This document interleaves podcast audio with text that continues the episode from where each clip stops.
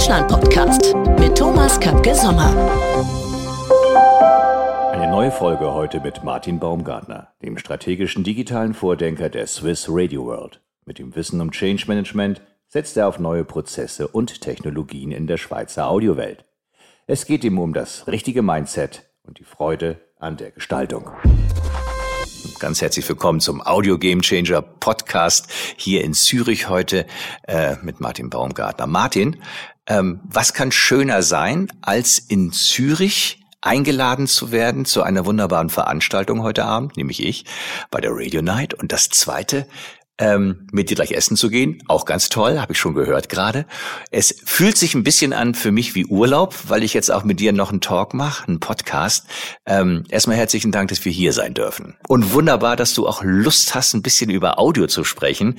Wir beiden haben uns ähm, ja in den letzten Monaten ein, zwei, dreimal getroffen. Unter anderem auch mal in Nürnberg habe ich dich auf dem Podium gesehen. Wir haben hier den Austausch in Zürich gehabt. Ähm, was mich mal interessieren würde, ist jetzt äh, so gefühlt sechs, sieben Stunden vor der Radio Night heute. Was treibt denn dich so eigentlich im Augenblick um im Schweizer Markt, was Audio betrifft? Was, was muss ich mir da vorstellen? Ich beantworte die erste Frage, was kann schöner sein, als, äh, als eingeladen zu werden nach Zürich? Äh, es ist äh, einladen zu dürfen nach Zürich und natürlich den, äh, nicht die Einladung nicht den Korb zu bekommen. Da. Äh, von daher, das ist äh, unser Privileg, das wir hier haben. Und zur zweiten Frage, die vermutlich ein bisschen schwieriger ist, wenn es um die Lösung geht, aber ganz einfach, wenn es um die Motivation geht, was treibt mich um im Schweizer Audiomarkt oder allgemein im Audiomarkt. Ähm, ich habe meine Karriere beim Print angefangen und bin dann ziemlich schnell zu einer Online-Webseite gegangen und ich war immer begeistert von Veränderung. Äh, und das ist etwas, das ganz sicher den Audiomarkt per se etwas später als andere Medienbereiche trifft. Und das ist die Motivation, diese Veränderung nicht einfach auszusitzen oder zu hoffen, dass sie vorbeigeht, ohne dass was passiert, sondern um diese Veränderung aktiv mitgestalten zu können oder zumindest den Anspruch zu haben, es versucht zu haben. Absolut spannend. Ich habe dich auch immer verortet. Du sagst jetzt Print, als so richtig digitalen, so als Digital Native, jedenfalls in den Gesprächen zusammen. Du bringst aber auch Erfahrung, sagst du gerade, aus diesem Printbereich mit, der ja auch einer gewissen Disruption unterlag. Kannst du diese Erfahrung jetzt hier anwenden? Bringst du die ins tägliche Leben mit rein hier? Und unterlag und immer noch unterliegt, ja. man äh, fast täglich schmerzhaft erfahren darf.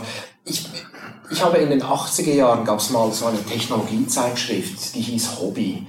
Das hat mich dazu gebracht, einfach neue Technologien spannend zu finden. Da gab es Biosphären, da hat man Astronauten in der Wüste leben lassen, die dann ziemlich schnell wieder äh, in die Freiheit entlassen wurden. Aber das sind einfach neue Ideen und die Ideen aber so äh, also zu realisieren, nicht das einfach nur als Idee oder als Science Fiction leben zu lassen, sondern eigentlich Neuerungen in, ins Leben zu bringen. Das ist etwas, die Neugier, ich will, ich habe eine gewisse Urneugier, die mich interessiert.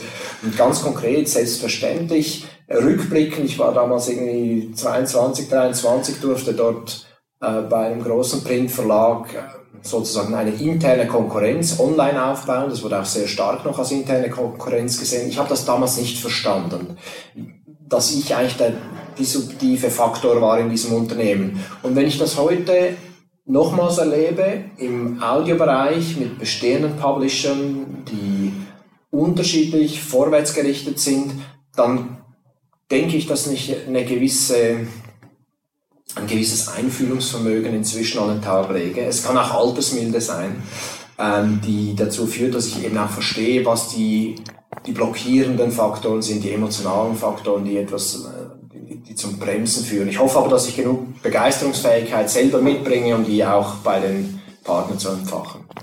Ist ganz wichtig. Ich habe eine ähnliche Sozialisierung. Ich bin ja auch in den analogen Medien groß geworden. Als ich 2004 bei der RTL-Gruppe digital dann gemacht habe, äh, weiß ich noch ziemlich genau. Ich habe das erste Vierteljahr keinen geraden Satz gesagt, weil ich einfach nicht wusste, wie das geht. Die anderen konnten das irgendwie.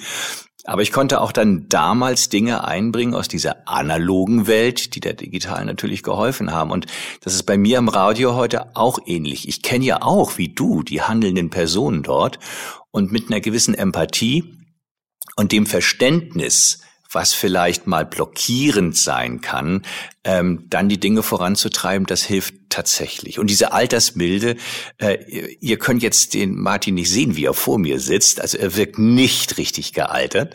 Äh, er wirkt eher dynamisch. Ähm, und vor allen Dingen, du hast vorhin auch gesagt im Vorgespräch, ist gar nicht so schlecht, wenn man so ein so ein, so ein redaktionelles Gen hat und auch eine Meinung zu haben. Ähm, das hilft vielleicht auch manchmal. Wie viel Meinung braucht's denn, um die Audio- und Radioverantwortlichen zu überzeugen, sich der digitalen Welt zu stellen? Ist es eine Meinungsfrage oder was, was hilft denn da wirklich? Beim, beim Change Management gibt es einen Faktor, der im ersten Schritt, nämlich das Bewusstsein überhaupt, dass es Veränderung braucht, ist ein Faktor, dass diese externen Elemente häufig schwierig zu überprüfen sind. Wenn ich heute sage, dass vielleicht in fünf Jahren die Audiowelt eine rein IP-basierte Welt ist und nicht mehr UKW oder DAB getrieben, dann lässt sich dieser Fakt ganz einfach bestreiten oder negieren. Ich kann ihn nicht gut beweisen. Und ich denke, da ist es ganz wichtig, eine schlüssige Story zu erzählen, nicht zu einer, nicht zu einer Meinung zu bringen, sondern um eine, eine realist, ein realistisches Szenario zu, zu skizzieren aufgrund verschiedener Faktoren, sei es eben Change oder, oder Disruption innerhalb von anderen Mediengruppen, ähm, einfach verschiedene Punkte, Beobachtungspunkte in der Gegenwart aufzugreifen und die zu konsolidieren zu einer Zukunftsgeschichte, die dann schlüssig ist ohne aber nur der Warner zu sein. Das ist auch eine Gefahr, die ich anfangs sehr häufig, oder ein Fehler, der, mich häufig, äh, der mir häufig unterlaufen ist, dass ich nur der Warner war und keine Perspektive gezeigt hat, habe. Und das ist dann die Schwierigkeit, dass man, ja, das ist eigentlich derjenige, der schlechte Laune verbreitet und er hat ja nicht mal eine Lösung. Also das, denke ich, braucht es dann schon, um auch Change herbeizuführen. Man muss Lösungsoptionen aufzeigen, die nicht völlig unrealistisch sind, sondern eben mit bestehenden Mitteln oder Mitteln, die grundsätzlich vorhanden sind, äh, realisierbar sind. Kann ich gut nachvollziehen. Ähm, ist ähnlich bei der Crossplan. Ähm, die Lösungsansätze zu bieten und vor allen Dingen auch ähm, kleine Milestones, kleine Erfolge auch zu feiern und damit Vertrauen aufzubauen. Ich glaube auch, Perspektive ist besser als Warnung und so einen kleinen Proof immer abzuliefern, was sich gerade positiv entwickelt, ist ganz wichtig. Ähm, ich weiß nicht, geht es dir auch manchmal so? Ich habe auf der anderen Seite sehr erfolgreiche auch Radiomanager sitzen, die in einem AC-Sender vielleicht, in einem sehr breiten Format sehr erfolgreich waren, über 20 Jahre. Und die Art und Weise, wie sie Business gemacht haben, eben auch sehr erfolgreich getan haben. Ich spreche nicht von Verwaltung eines Business, aber der Optimierung eines Business. Und jetzt kommen wir gemeinsam in so eine digitale Welt, wo wir manchmal Fehler machen, wo die eine oder andere Investition vielleicht nicht so vorhersehbar war, wo das EBIT auch nicht ganz so vorhersehbar ist. Ähm, wie gehst du damit um, mit diesen Welten? Die sind doch auch bei dir wahrscheinlich sehr unterschiedlich. Also erstmal glaube ich nicht, dass es eine Herausforderung ist, die grundsätzlich die Radiobranche trifft, sondern sind alles, alle Branchen sind davon betroffen, die äh, vor grundsätzlichen Veränderungen stehen, weil die Manager, die jetzt in der Position sind, die wurden ja kontinuierlich belohnt für ihr jetziges äh, Vorgehen und dass das dann schwer nach 20, 25 Jahre Verhaltensmuster anzupassen, die eigentlich zum Erfolg geführt haben. Das macht keinen Sinn, das ist kontraintuitiv. Ähm, wenn ich mir die wenn ich, wenn ich mir die Veränderungsbereitschaft der Manager anschaue, dann gilt es wohl häufig nochmals das, die, die Jugendjahre hochleben zu lassen. Kannst du dich erinnern, ihr wart doch die Revoluzer, ihr wart doch diejenigen, die den Öffentlich-Rechtlichen die Stirn geboten habt. Seid ihr das immer noch oder könnt ihr zumindest Leute bei euch im Unternehmen finden, in denen ihr euch wiederseht, die eben auch Veränderungen treiben wollen und die, die Manager dazu zu motivieren, eben genau diese Leute zu bestärken und nicht äh, den, den Status quo zu, zu zementieren. Das ist ein ganz spannender Punkt. Ähm Nehmen wir mal in Deutschland jetzt RSH, so als ersten privaten Sender. Wenn ich die Geschichten erzählt bekomme, wer dort begonnen hat, mit welcher Attitüde und mit welcher Leidenschaft und gegen alle Regeln verstoßen und auch manchmal Dinge gemacht, die im Nachgang nicht hochprofessionell wirken, aber eine Veränderung gebracht haben, dann ist es wahrscheinlich genau das, was du ansprichst. Man braucht dann wiederum diese Treiber im Unternehmen, die auch bestärkt werden, sowas zu tun in der digitalen Welt. Ähm, ich sehe bei uns tatsächlich auch einige Radiogruppen, die das tun und es zulassen.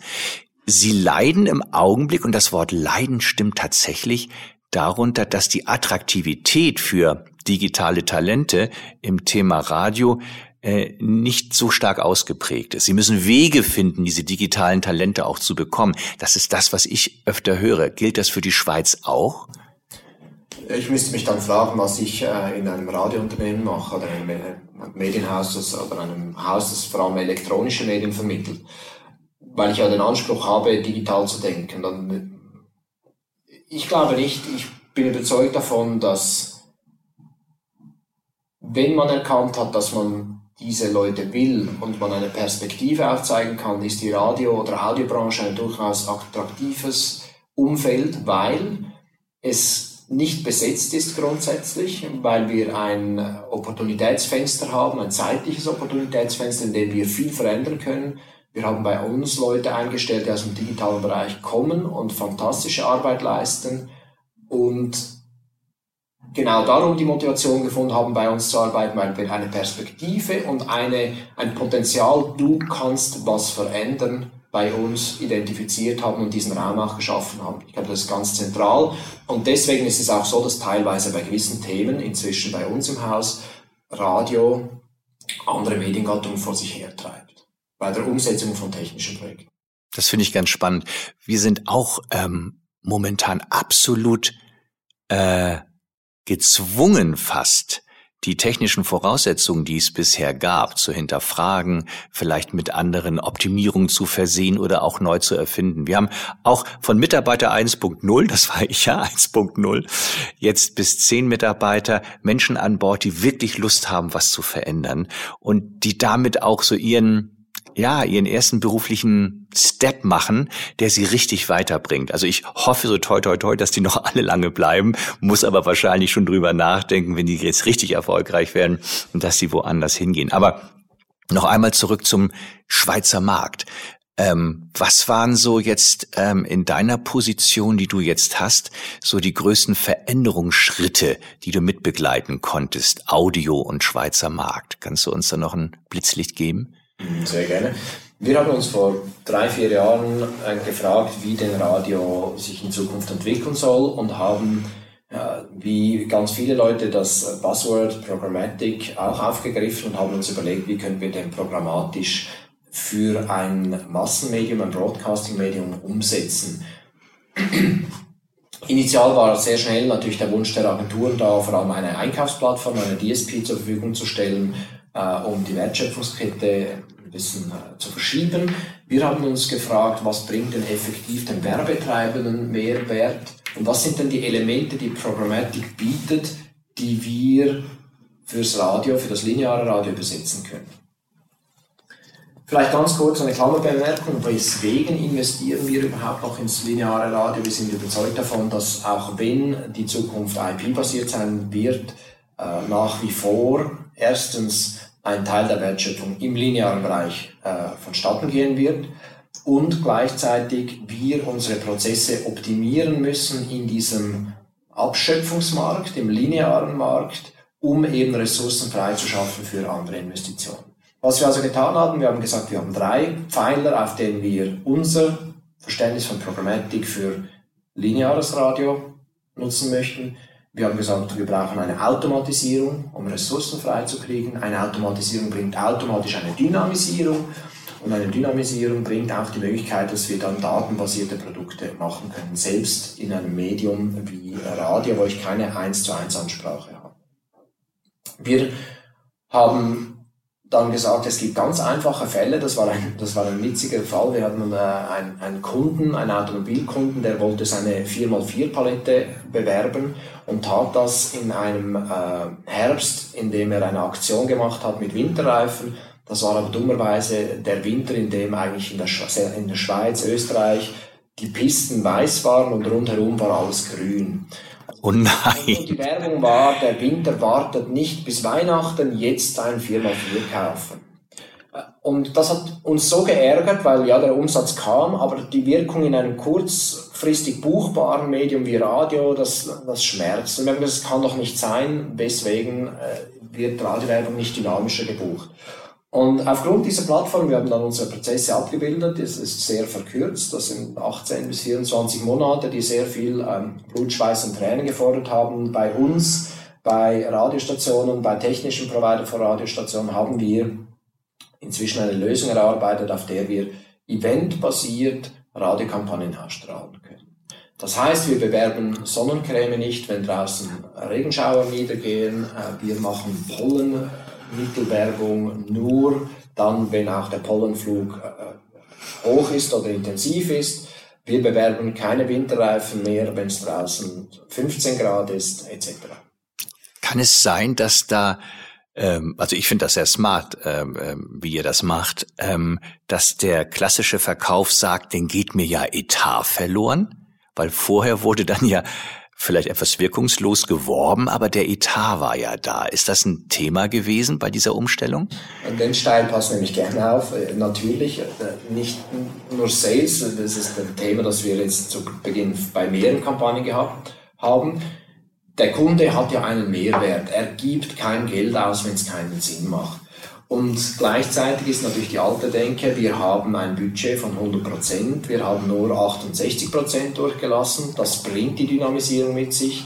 Aber insgesamt, und ich glaube, es ist diese Langfristigkeit, die eben auch vermehrt gefordert wird in einer Zeit, in der man wissen möchte, wie hoch ist der EBIT nächsten Mittwochnachmittag, dass wir auch langfristig daran denken, wie können wir die Wirkung und die Relevanz von Radio als Werbeträger äh, weiterhin hochhalten, indem wir eben wirklich kundenorientiert denken. Ich glaube, dieser Schritt zum kundenorientierten Denken wird überall gepredigt, getan wird es dann häufig, äh, vor allem in Forecast-Meetings etc. ist dann das nicht mehr so das Thema.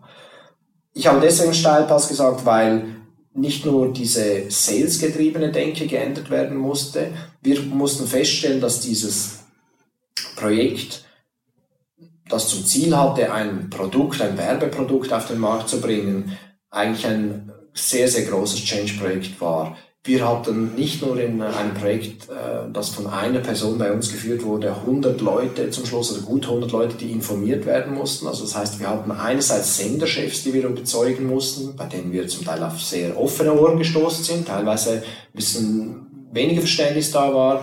Wir hatten dann Verkaufsorganisationen bei den Sendern, wir haben technische Partner oder interne Techniker bei den Sendern, wir hatten die technischen Partner, die auch gemerkt haben, das führt zu einer Konsolidierung des Marktes, bin ich in Zukunft relevant.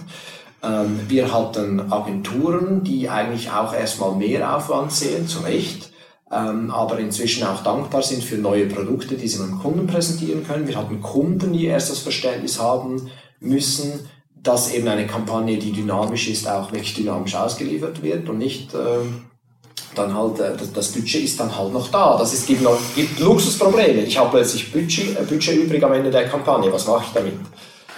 Äh, und da, damit haben wir eigentlich eine ganze Transformation in der Denke anschieben müssen. Wir sind längst noch nicht angekommen, aber ich denke, das Interessante an einem solchen Projekt, und das ist das, was ich häufig auch ähm, in Nürnberg auch schon gesagt habe, ist, das Projekt selber bietet jetzt uns einen konkreten Mehrwert, den wir am Markt kapitalisieren können. Aber ich würde nicht zwingend allen empfehlen, dieses Projekt genauso durchzuführen. Aber zwingend ist und, und unabdingbar ist es, eine Organisation zu etablieren, die solche Projekte etablieren und zur Marktreife treiben kann auf all den Kanälen, die ich zuvor eben erwähnt habe. Weil wenn ich das nicht hinkriege, dann werde ich die Veränderung nicht, dann werde ich nicht den Markt mitgestalten, dann gestaltet mich der Markt. Ja, die Anzahl der Stakeholder, die du gerade eben genannt hast, die war ja nicht gering. Ne? Das sind ja schon eine Menge Neudeutsch Touchpoints, die ihr da hattet, um dieses Projekt ähm, da durchzusetzen. Das ist sicherlich nicht ohne, ähm, aber der Erfolg gibt euch ja recht. Ich habe ja mitbekommen, dass ja äh, nicht nur eine Kampagne jetzt schon ausgespielt ist, es sind ja mehrere veritable Kampagnen mit diesen dynamischen äh, Ansätzen ja ausgespielt worden. Hast du da noch eine Idee, welche das war für mich? Betreffend der Kampagne? Also ja. Das, das, das, Schöne ist ja nicht, dass das wäre schade, wenn wir ja. so viel Aufwand betrieben hätten für eine Kampagne. Die Idee äh, es war natürlich auch neues Geld zu gewinnen und ich glaube, es ist uns gelungen, weil wir hatten Kunden, die gesagt haben, Radio ist für uns nicht mehr relevant oder Radio hat, äh, war nie ein Thema bei denen im, im, im Medienmix. Das Schöne ist, dass wenn man ein Konstrukt hat, in dem man dynamischer operieren kann, dass man gar nicht mehr immer die Ideen selber kreieren muss, sondern man stellt dann eigentlich das Turngerät hin und der Kunde beginnt selbst geistig zu turnen, wenn er verstanden hat, was das Prinzip ist. Und dann kommen die guten Ideen, die auch vom Kunden getrieben sind. Wir können die nur anstoßen. Äh, wir können ihnen zuhören, was sie sich wünschen und dort mithelfen oder mit ähnlichen Beispielen arbeiten. Aber das größte Kompliment ist, wenn uns ja der Kunde sagt, wir müssen äh, wir, wir haben eigentlich selber Ideen und endlich lassen die sich realisieren. Zu deiner initialen Frage, wir haben im äh, Bereich Grillwaren, also beispielsweise ein großer Detailhändler in der Schweiz strahlt seine Grillkampagne ergänzend zu einer großen nationalen Kampagne nur im Radio aus, wenn schönes Wetter ist ja. und äh, 25 Grad und das aber nicht in der Drive-Time, sondern eben in der Abendzeit, wenn die Leute nochmals nach Hause gehen und vielleicht den Grill anwerfen möchten. Dann waren es äh, im Bereich homöopathische Mittel zum Thema Pollenflug etc. haben wir zwei, drei Kunden bekommen. Pharmaindustrie, die sagt, wir uns sind, sind an der Grippe interessiert. Wir haben im Bereich Automobil neue Fälle gehabt. Beispielsweise haben wir einen Automobilhersteller, der aufgrund der Google Trends Daten, der hat ein Konkurrenzmodell zum allseits beliebten VW Bulli und sagt, immer wenn, wenn VW vorn liegt in der äh, Google-Suche, dann möchten wir einen Push im Radio geben. Also wir haben die Möglichkeit durch diese Dynamisierung und die datenbasierte Auslieferung haben wir jetzt die Möglichkeit, alle Arten von Daten anzudocken. Also wir sind nicht mehr, äh, wir schränken uns nicht mehr auf Wetter oder Temperatur ein. Das finde ich spannend. Vor diesem Hintergrund Daten würde mich noch mal zum Schluss interessieren, hm, auch noch mal rückblickend zu unserem Vorgespräch, äh, Thema die Mexiko. Äh, du wirst auch dort sein, habe ich verstanden. Ähm, gibt es etwas zum Thema Audio und Daten überhaupt, was du dir von der Dimexco erwartest? Mit welchen Erwartungen fährst du dorthin? Ich frage das deshalb ein bisschen, weil ich äh, im Vorfeld auch mit äh, Christian Muche gesprochen hatte, der ja die Pulse gerade hier in Zürich sehr erfolgreich gemacht hat, der Ex-Dimexco-Mitgründer. Und wir sprachen auch beide so ein bisschen drüber, wie der Unterschied dieser beiden Veranstaltungen zu sehen ist. Und ich bin ja auch auf der Dimexco, ich werde natürlich auch da sein. Ähm, kannst du mir noch mal skizzieren, mit welchen Erwartungshaltungen du dahin fährst? Zum einen ist es immer ein Ort, an dem wir uns treffen mit verschiedenen Providern aus dem Bereich Digital Audio, sei es Software, die wir nutzen, äh, Verkaufskanäle.